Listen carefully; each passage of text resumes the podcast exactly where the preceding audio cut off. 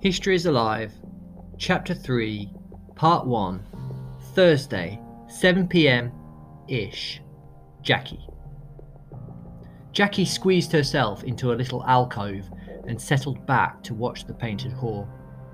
Jackie could see her bloated outline, fat and fleshy in the streetlights. The painted whore stood, as she always stood, at the mouth of the alleyway, touting for business. From time to time, she wiggled her gargantuan bottom or waved her flabby arms at some passerby. Occasionally, snippets of her uneducated, raucous laugh would reverberate down the alleyway. It made Jackie giggle, as quietly as she could manage. The very idea. There she was, this painted whore, laughing and joking as if she didn't have a care in the world. And yet, she was only a matter of meters from her death. Jackie had been there for a few minutes, having been unable to resist the temptation to look upon that fat form once more. Their brief conversation an hour or so before must have stuck in her mind.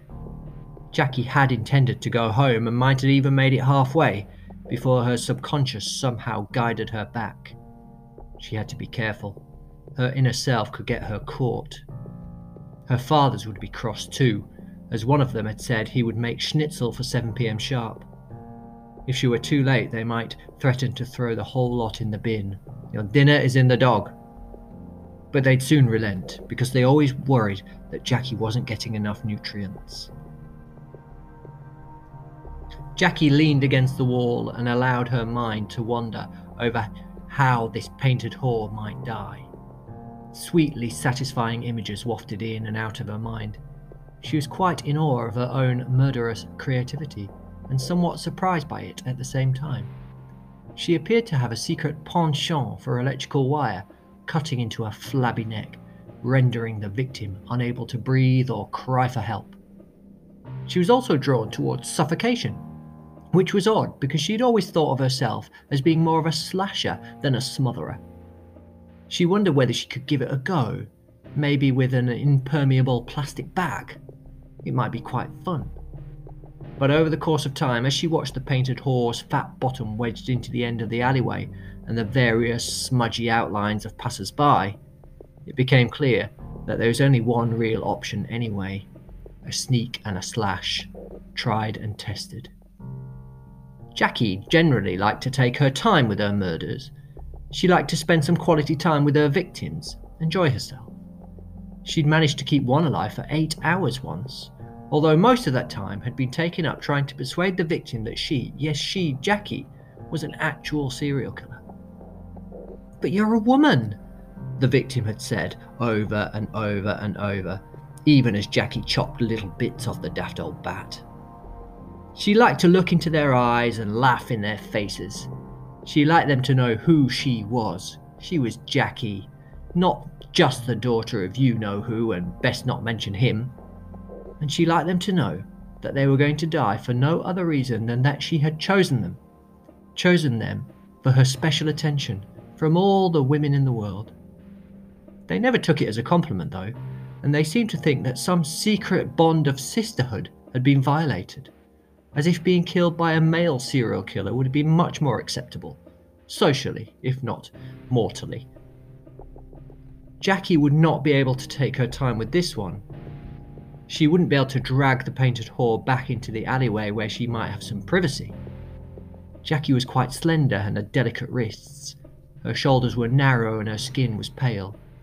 If she could be described as anything, it was skeletal. The fat bottomed whore could drag her out into the street, like a bull might drag a dim witted rodeo rider. Besides, it was a busy street, and the painted whore must attract business, otherwise, why would she stand in that same spot day after day? No, it must be a quick slash and run. There might be time for a stab or two, maybe a twist if she was efficient. And if she struck at the right moment, she could remain in the shadow of the alleyway throughout. Jackie had a thought. Why not do it now? she whispered to herself. Yes, why not indeed? agreed herself. Jackie pulled a knife out from inside of her coat in the special pocket that she had sewed herself. Well, in actual fact, one of Jackie's fathers had done the majority of the sewing. He didn't trust Jackie with a needle. The stout wooden handle felt good in her hand. Deadly. Jackie started to edge forward ever so slowly and quietly. She wasn't worried about attracting the painted whore's attention. There was too much traffic and too many people on the road for that. But she did think she would at least extract some enjoyment from it. She crept forward, enjoying the tingling feeling that was gradually mounting around her body. She was a few meters away from the painted hall when another figure appeared, silhouetted in the streetlights. Has anyone ever told you you are a beautiful creature? came the semi foreign voice as Jackie froze in mid creep. The painted whore guffawed in response.